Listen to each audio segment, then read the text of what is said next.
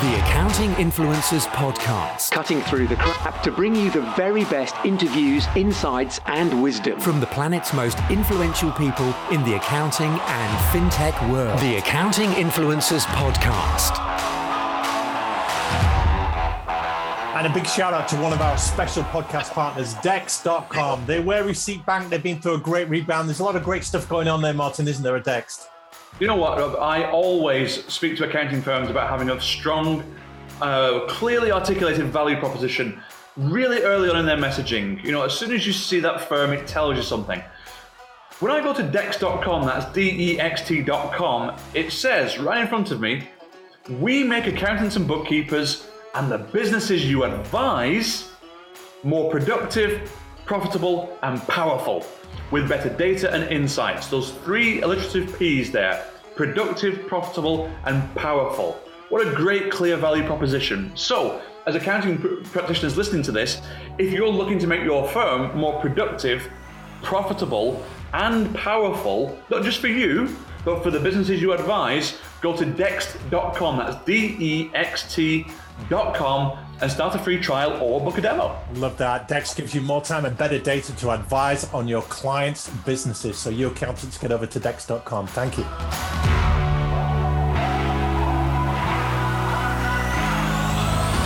25,000 listeners in 150 countries to give you the lowdown on various aspects of the accounting world and help you advance what you're doing, raise your game. And we're talking about employer brand today. I did an episode recently on what works with your employer brand website and spoke briefly about how your accounting practice, your accounting firm website, or even if you're a fintech vendor serving the accounting profession, how your site is conflicted in that it's trying to attract new business. So you need to talk about your service lines, your areas of expertise, your products, your strengths, your content, your thought leadership, but your staff are not interested in that. Your potential employees are not interested in that. So your site also has to talk about vacancies, your values, your culture, what it's like working there. Are you a fun place to be? What is career progression in your firm, in your practice, in your company? So this all speaks to employer brand. It's become a really hot topic over the last few years in the war for talent, the great resignation people are deciding that they don't want to work in places anymore where it's not fun to work and they're recalibrating their lives looking at various things. So when we looked at employer brand website, we looked at the kind of things that you should be sending out by way of messaging to your potential employees. So today I'd like to talk about getting started with employer brand for accounting firms predominantly. And if you're already on with this, as I'm sure your firm is, then you will recognize that in the war for talent, you've got to be putting over a good employee brand proposition. And if you're just getting started with this or you want to benchmark what you're doing with what I'm about to tell you, I do talks for accounting networks, associations, alliances, and I also help accounting firms create employer brand content with videos of their staff.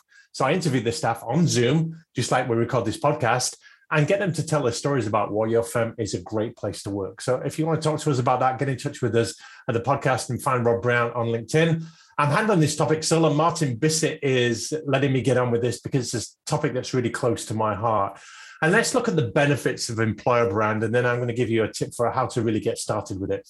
And the key benefit for you is that it helps you attract new talent. And in this modern world of talent acquisition, employer branding says that you are a great place to work. And it's used for communicating with your current employees that they are safe where they are, they're in the right place, as well as your potentially new employees, which are often a, a passive workforce. They don't necessarily want to change, but if you can put something better in front of them, they probably will. And all the research shows that uh, a good employer brand has a direct impact on your talent acquisition. And those firms with better reputations for looking after their employees have higher quality and more satisfied staff. And that candidate experience candidates being somebody that will potentially work with you is significantly improved and you retain those people longer if you have a strong employer brand. So the benefits are legion. Uh, let me give you a few stats here. 75% of candidates research a firm's reputation and employer brand before applying for a job. So they're looking for certain things. 83% of employers say that employer brand plays a significant role in their ability to hire the right talent. And 69% of candidates would not accept a job in a firm with a bad reputation, even if it means that they wouldn't have a job. So clearly, employer brand has got something to say. And research also tells us that a strong employer brand experience reduces your employer turnover rate, so you retain staff a lot better. I saw one stat said 84% of employees would leave their current firm if they received an offer from a firm with a better reputation. So something's going on there. So reduction in your employee turnover rate, reduction in cost per hire, time to hire is faster when your employer brand is stronger and you get 50% more qualified candidates. That comes from Glassdoor. In addition, Glassdoor estimates that 95% of potential candidates say a firm's employer brand is a critical factor when deciding whether to apply for a job or not. 75% of job seekers are likely to apply if they see a firm actively managing its employer brand. You're getting the message here, aren't you? A good employer brand is a no brainer because everyone's hiring right now. It is a candidate's market. So, what is exactly so? Exactly what is employer branding? Well, you've got an employer brand, your firm, and whether you're a leader, senior partner, firm owner, managing partner, and you are in a hiring role, maybe you're in HR, or you low down the food chain, you are an associate, a trainee, uh, an early hire, a new hire. Employer branding affects you because you want to attract the right talent, but you want to see the employer brand and make sure you're in the right place. Because if you're not, boom, the great resignation. You'd be looking elsewhere. So it's important that your firm gets it right. And it's important you, as an employee, have your steering wheel on the hand of your own career and you know that you're in the right place. So you should be looking out for a lot of these things. So you've got an employer brand, it exists, it's been experienced every day, whether you realize it or not. And it's made up of multiple things like the policies, processes, programs, culture, rewards, benefits, perks that you offer prospective candidates in your firm. It's your reputation, it's your credibility as an employer, it's your promise to new hires. It's how people perceive your firm's values, how they perceive the work environment. It's your promise to your employees and your staff, and it enables you to recruit, retain, and engage the right people. And think about this you've probably got growth targets for your firm. Maybe you've got personal growth targets, commercial targets that you want to hit for a new business you cannot deliver on your growth targets without more capacity, more resource, more people, better people. So if you're going to deliver on the promises you're making to your clients around great service, a great client experience, if you want to grow your firm, increase your prof- profitability, if you want the ability to say no to the wrong kind of work, then you need a strong employer brand. You need a strong reputation because otherwise people are not even going to apply for vacancies at your place. So you've got to start by auditing your personal brand. This is the, the getting started piece now. We know that employer brand is critical. So you've got to ask some questions around what your employer brand is right now. And auditing means asking where are you now? How is your firm currently communicated to the public and to current employees that you are the go to firm to work and how you're any different as an employer than anybody else? And you've got to remember an accountant, they could go into industry as an accountant, they could go and work for another sector entirely as an accountant.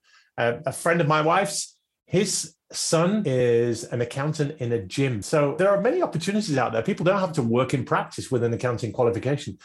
So here is where you might take out some surveys or conduct some informal employees informal informal interviews pardon me with your employees and get a handle on what your staff think about why you are a good place to work or indeed what it's like working there you may think they're happy, but unless you hear it from them, you don't know.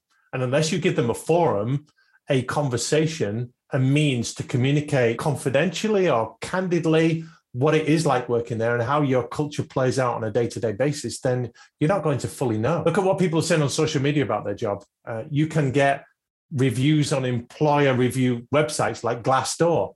You can hire an external company to monitor the reputation of your brand as an employer and find out what your current your firm currently does well and what your employees love about working with you and find out what needs improving. Because unless you've got a solid idea of where you stand you're not able to pinpoint what you want to change. And here's a little case study i came across which was with Goldman Sachs. This is a brand that you will know. They surveyed more than 40000 people on various metrics to gauge the perceptions of the company in the eyes of their staff around things like reputation. What are people saying about us? What is what are we doing on diversity? And some unfavorable words continue to crop up in their findings, including competitive, elitist, and cutthroat. Now, Goldman Sachs did not want to be known as that. Whether they are that, in fact, who knows? I don't work for Goldman Sachs. I don't speak for them. But what this survey did was lead them to start a campaign called Day in the Life. And Day in the Life aimed to set the record straight to show what it's really like to work at Goldman Sachs and attract the next generation of talent. So you've got to get a handle on what your employer brand is like right now and what your own staff are saying about you. Then you can create an employer brand strategy. So you get clear on specific goals. You can start to think about what your employer brand should look like. What should it say about you? What do you want candidates out there in the labor market to see and hear about you? What do you want them to feel when they come into contact with any contact, any content, any thought leadership, any social media posts, any looks and feels from your website? What do you want them to feel when they come into contact with your firm? Where do you want to be seen and heard as the accounting firm of choice? And do you know your key objectives with your employer brand and how you rank these in terms of priority? For instance, are you looking for more qualified candidates uh, or greater diversity in your workplace? Do you want the lower end of the market and the new entrants and the grads? Do you want some lateral hires and senior hires?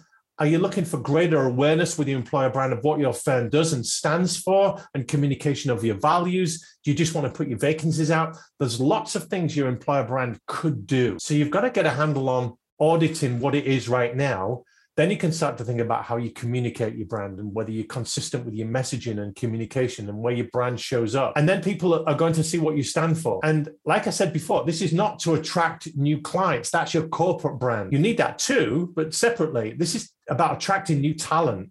So it's your values, your your business goals have all got to be in alignment with your employer brand. And what would an employee think when they walk through your door for the first time? How does your culture look in real life? 94% of executives and 88% of employees believe that a distinct company culture is important to business success.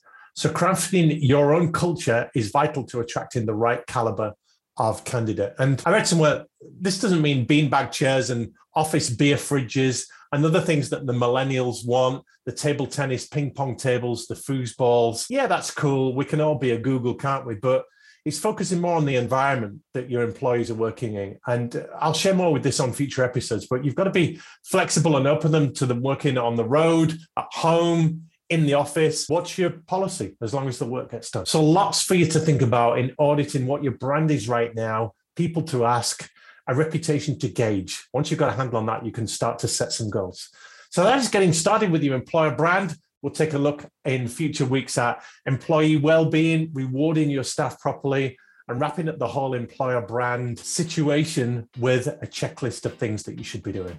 That's it for today. Go and do something about it if you're lower down the food chain and shape your employer brand from the inside out. And if you're in hiring position, make sure you've got a handle on what your messages are saying to the outside world. See you next time.